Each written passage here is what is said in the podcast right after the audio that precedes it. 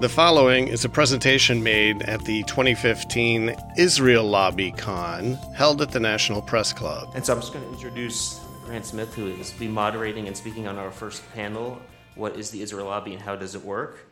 Grant is the director of the Institute for Research Middle Eastern Policy, or IRMEP, again, one of the co sponsors of today's event.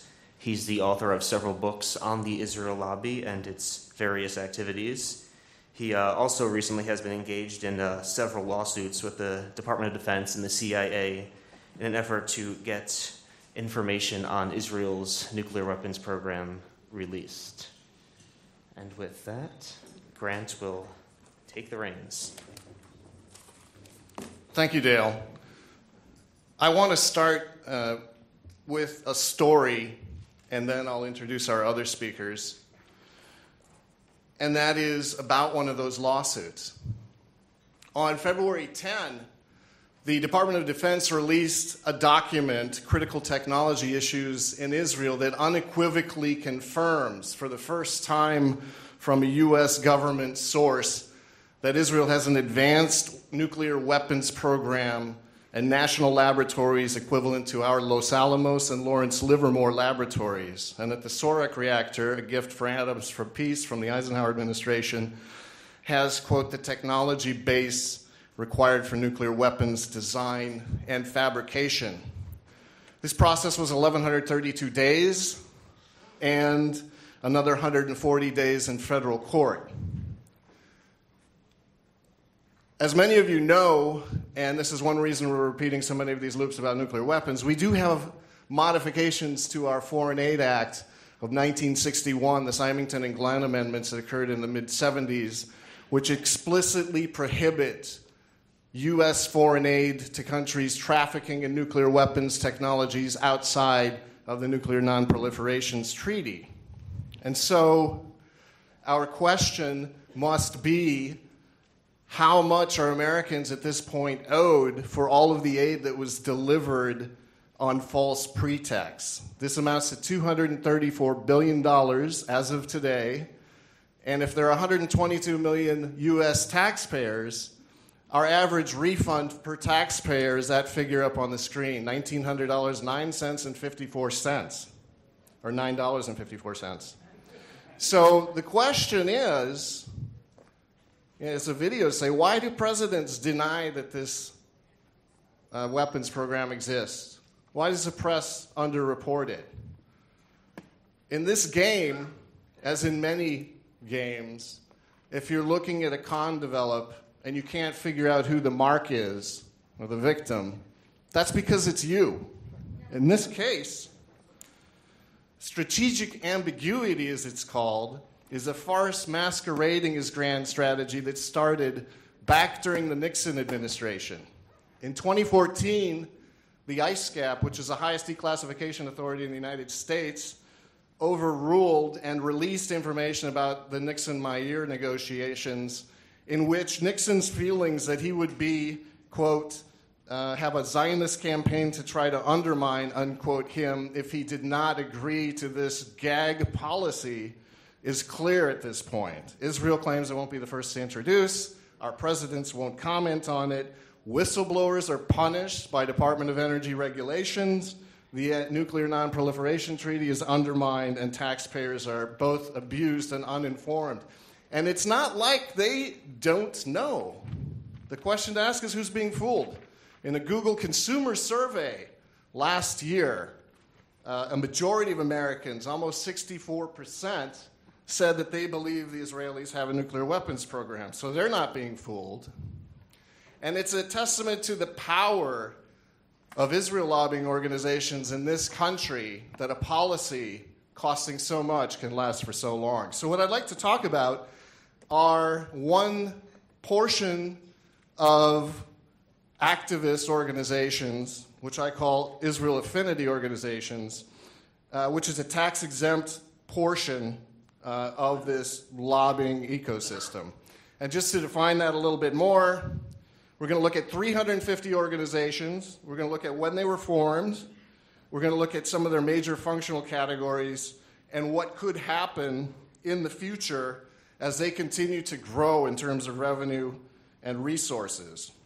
So every organization I'm talking about in aggregate is a 501c3 or C4 organization.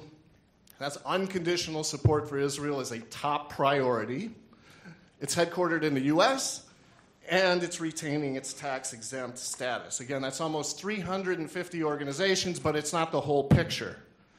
In terms of the whole picture, we realize that in blue we have this darker and darker puzzle called bundling campaign contributions premised on support for Israel.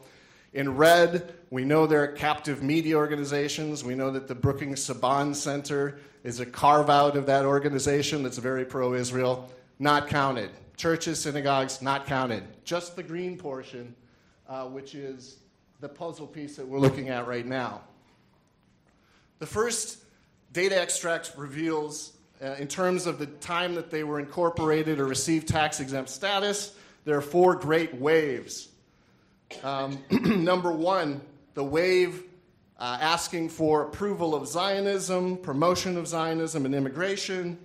Phase two, state building, the creation of fundraising organizations, the big transfer organizations and subsidy organizations came into play. The 80s and 90s, are a period of the media watch and think tanks, the off splitting of the Washington Institute from the mothership AIPAC. and the fourth wave, uh, I like to talk the attack, attack lawfare at campus monitoring and messaging are the top priorities of these organizations. And later on in the program, uh, there'll be a lot of people talking about um, Israel activity on campus. It's interesting that half of the organizations uh, surveyed, which are the biggest, were created before 1975, and half of them were created after 1975. Uh, this is interesting because it coincides with the period at which the Justice Department, after trying to get the Zionist Organization of America to register as a foreign agent seven times, after ordering the American Zionist Council to register as a foreign agent only to see the lobbying division AIPAC split off six weeks later and start the same activities, they threw in the towel. And so the number of organizations exploded, as did the amount of U.S. foreign aid, the blue line, uh, in terms of their lobbying successes. So there's this blossoming of foreign aid that occurs right after DOJ threw in the towel. The uh, demands of these organizations, if you review tens of thousands of Nexis Lexis pages have evolved over time from simple recognition to the much more troublesome um, trade concessions. Of course, our first foreign trade agreement was with Israel, terrorism designation of Israel's enemies, and finally, calls for U.S. military action against Israel's enemies. So, these four great waves of Israel affinity organizations leave us asking what will be the next great wave? Uh, I call the last one the imposition wave, in which we're imposed, told how to think uh, on campus, told uh, what Americans think by the Israel Project and its dubious polls, uh, told uh, what's legal and not by the Lawfare uh, Project on campus. These campaigns have been so highly successful because um, Americans are fooled. In fact, right now, uh, most Americans, according to a Google consumer survey that we took last fall, statistically significant, 58.5% think Iran already has nuclear weapons right now. So, just like the run up to the war in Iraq, where Saddam was believed to be uh, involved in 9 11, involved in possibly uh, having weapons of mass destruction, we're at that point right now in terms of Iran. And who can blame them?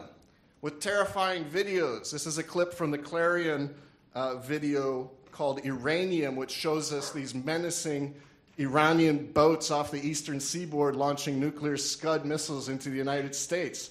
If I receive that, watch it, and believe it, of course I think Israel, or excuse me, uh, Iran has nuclear weapons. So, in aggregate, the total revenue of these 350 organizations has been growing. It suffered a bump, obviously, during 2008. In 2012, it was $3.7 billion a year. The total charitable sector in the US is about $350 billion. That's growing at 4% per year. On average, Israel affinity organizations are growing at 5%. And that makes a big difference over the long run. At present, in aggregate, this sector of 350 organizations with Israel as a top priority uh, are right behind the United Way, the largest tax exempt organization, and right ahead of the Red Cross. So we're talking about serious money and uh, a very cogent set of uh, different categories of activity. So I'm going to break them down into subsidy, fundraising and local political action, the advocacy organizations, and education and training, and look at their changes over time. The base of this pyramid are the organizations that collect revenue, tax exempt, send it to Israel, send it as American Friends organizations, American Friends of Technion, et cetera, et cetera, uh, and ship it overseas. The second level, fundraising and local political action, uh, are the federations and JCRCs. Then we have advocacy organizations like AIPAC, and finally, education organizations. So these subsidy organizations uh, represent about 100 organizations. Um, the largest category members are the American Jewish Joint Distribution Committee, and these organizations uh, are basically tasked or very uh, um, very much active in collecting and transferring revenue. Uh, the second level of the pyramid is much more interesting. It's the fundraising and local political action organizations. There are 152 federations raising large amounts uh, through local fundraising campaigns. Most major fundraising organizations are federations. They give to local uh, Jewish and non Jewish recipients, but they're also giving large amounts uh, in direct transfers to Israel and their community relations councils are highly active politically, highly active media watchdogs, and also lobby for local city and state initiatives. The General Assembly rivals AIPAC, except it's a much more comfortable, high profile gathering of pundits from the media, friendly uh, government officials, etc. Uh, they are forming more uh, interesting, robust mini AIPACs in each state, such as the JPAC of California, uh, which is lobbying effectively at the state level. And although they always claim on their websites that they're not uh, official sponsors of AIPAC events and other political events, uh, they're very uh, active in pushing that national agenda down. Uh, close up, uh, if you look at a foundation in Greater Los Angeles, they paid out $50 million in grants, 6.6 in transfers to Israeli organizations, another 3.8 to some of these newer media watchdog, Birthright Israel, which organized trips, the Israel Project, which does research, uh, and money for lobbying to the JPAC of California. If you're not involved in this, the tax impact uh, is still clear. It creates about a $7.8 million hole that others will have to fill. And there's some interesting test cases going on here locally about getting U.S. taxpayers to pay for what was traditionally paid for by the organization, such as a million dollars in uh, funds for building a new Hillel on campus instead of having the organization pay for it. Taxpayers are paying for it after uh, lobbying by JCRC. In terms of media watch, this is the kind of thing they watch out for. This single picture of a Palestinian father who was uh, grieving his dead child uh, w- was organized against the ombudsman to make sure that uh, this anti Israeli bias would not be shown on the front page. So, uh, Israel Action Center media communications organizations are very active through JCRCs. Uh, the website of the federations boasts of their coverage. They claim 152 of these with the JCRC embedded and not separately reporting uh, taxes or lobbying expenses, uh, but very active in terms of lobbying. So, uh, advocacy is everything else. The large organizations that claim to represent these networks, that lobby Congress, get legislation passed, um, and essentially um, work to ensure unfavorable press and buff up Israel's image. If we look at what they're fighting, they're not really fighting other organizations. What they're fighting is public opinion. In a fall survey, 60.7% of Americans, when being advised of the relative levels of aid to Israel, said that they did not support the current levels of aid. It was either much too much or too much. So it takes a lot of money to get increasing, in many cases, uh, annual aid to Israel in the face of massive public opinion that's passive but very clear in polling. Here's another poll. We took this last week. Representative, statistically significant Google Consumer Research. Congress, here's the poll question Congress and state legislatures passed scores of resolutions condemning Palestinians and voicing unconditional support for Israel every year. Two questions. These resolutions do not represent my views. These rep, uh, resolutions represent my views. They're randomly reversed. Almost uh, 70% of Americans say, these don't represent my views. So it takes real money to pass these in state legislatures, in the uh, Congress uh, in, in the face of this passive but very significant opposition. So, the education and uh, training indoctrination uh, segment of Israel affinity groups and organizations is really involved in training uh, within the community, Zionist education. For the American public, it's about Holocaust museums. Uh, for law enforcement, it's about getting the ADL into law enforcement to train them uh, on counterterrorism. Uh, and so it's, a, it's an effort uh, that's collecting about $317 million in 2012 with 14 major Israel affinity organizations uh, propelling that. And so uh, most Americans, again, in, broad, uh, in broader scope, according to a 2012 Chicago Council survey, don't take one side or the other when it comes to the Israeli Palestinian issue. And so it takes real money, uh, real political power to overcome uh, what has been showing up in poll after poll after poll of the general American public. And so that's why I think uh, when you look at the growth of the education segment of Israel affinity organizations, that's been the fastest growing segment since 2001. 108% over the time period between 2001 and 2012, with subsidy organizations growing at 62%, uh, advocacy at 72. So there's this real effort to reach youngsters, uh, younger and younger, where they are, which is in social media and online, to give them the favorable views uh, that many older Americans have. And it looks like that will continue to be a priority in terms of spending uh, over uh, the future uh, toward the end of the uh, decade as well. So, in terms of employment and volunteers, 14,000 people are on the payroll of organizations that have promoting unconditional support for Israel as a major goal, 353,000 volunteers. And I've listed some of the bigger ones in order uh, but I would like to go on to what the future portends. And in this case, I think it's going to get worse before it gets better. Um, Israel Affinity Group revenue is growing quickly, more quickly than overall charitable donations. Between 2001 and 2012, we expect that a strong economy, fundraising appeals, and the acceleration since 2008 is going to increase that growth to 9%. And it's worth tracking for one reason Israel aid is a domestic political issue.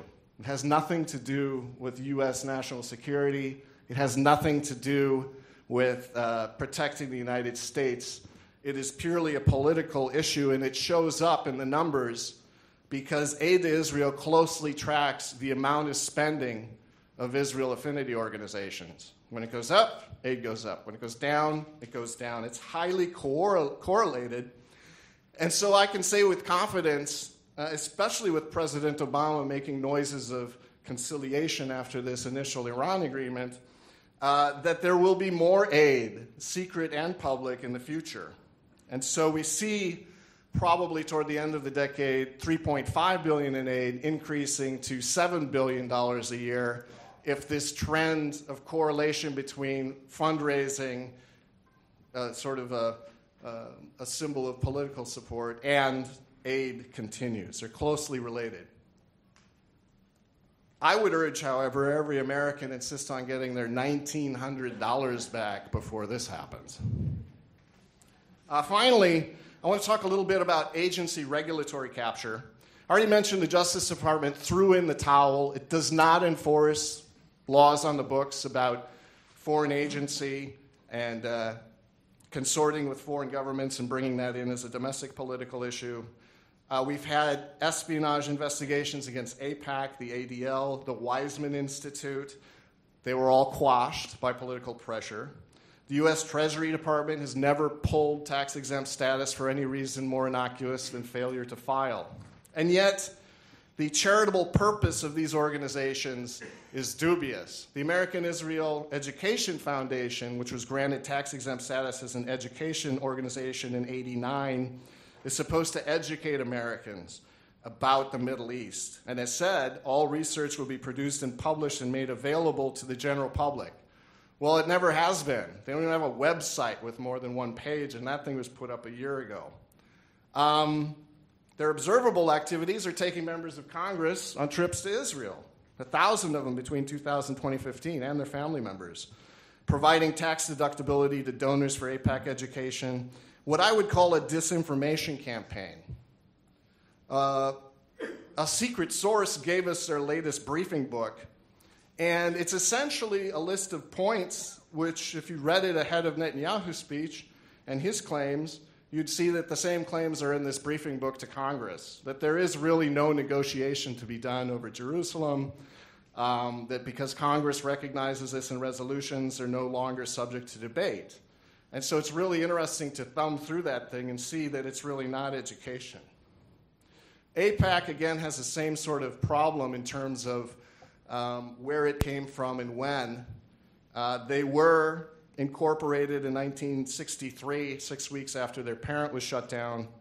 Their tax exempt organization uh, application in 67 was for charitable education and religious association, but they've been lobbying just like their parent has and have never uh, been called on the extremely tight coordination with the Israeli government They've never been prosecuted for obtaining, on three occasions, classified information to lobby against American industries and pass a free trade agreement, missile secrets to overturn sales to allies.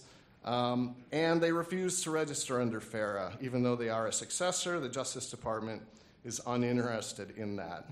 So uh, I would just have to say, um, in conclusion, that studying the movements uh, of these organizations provides a real insight into the future.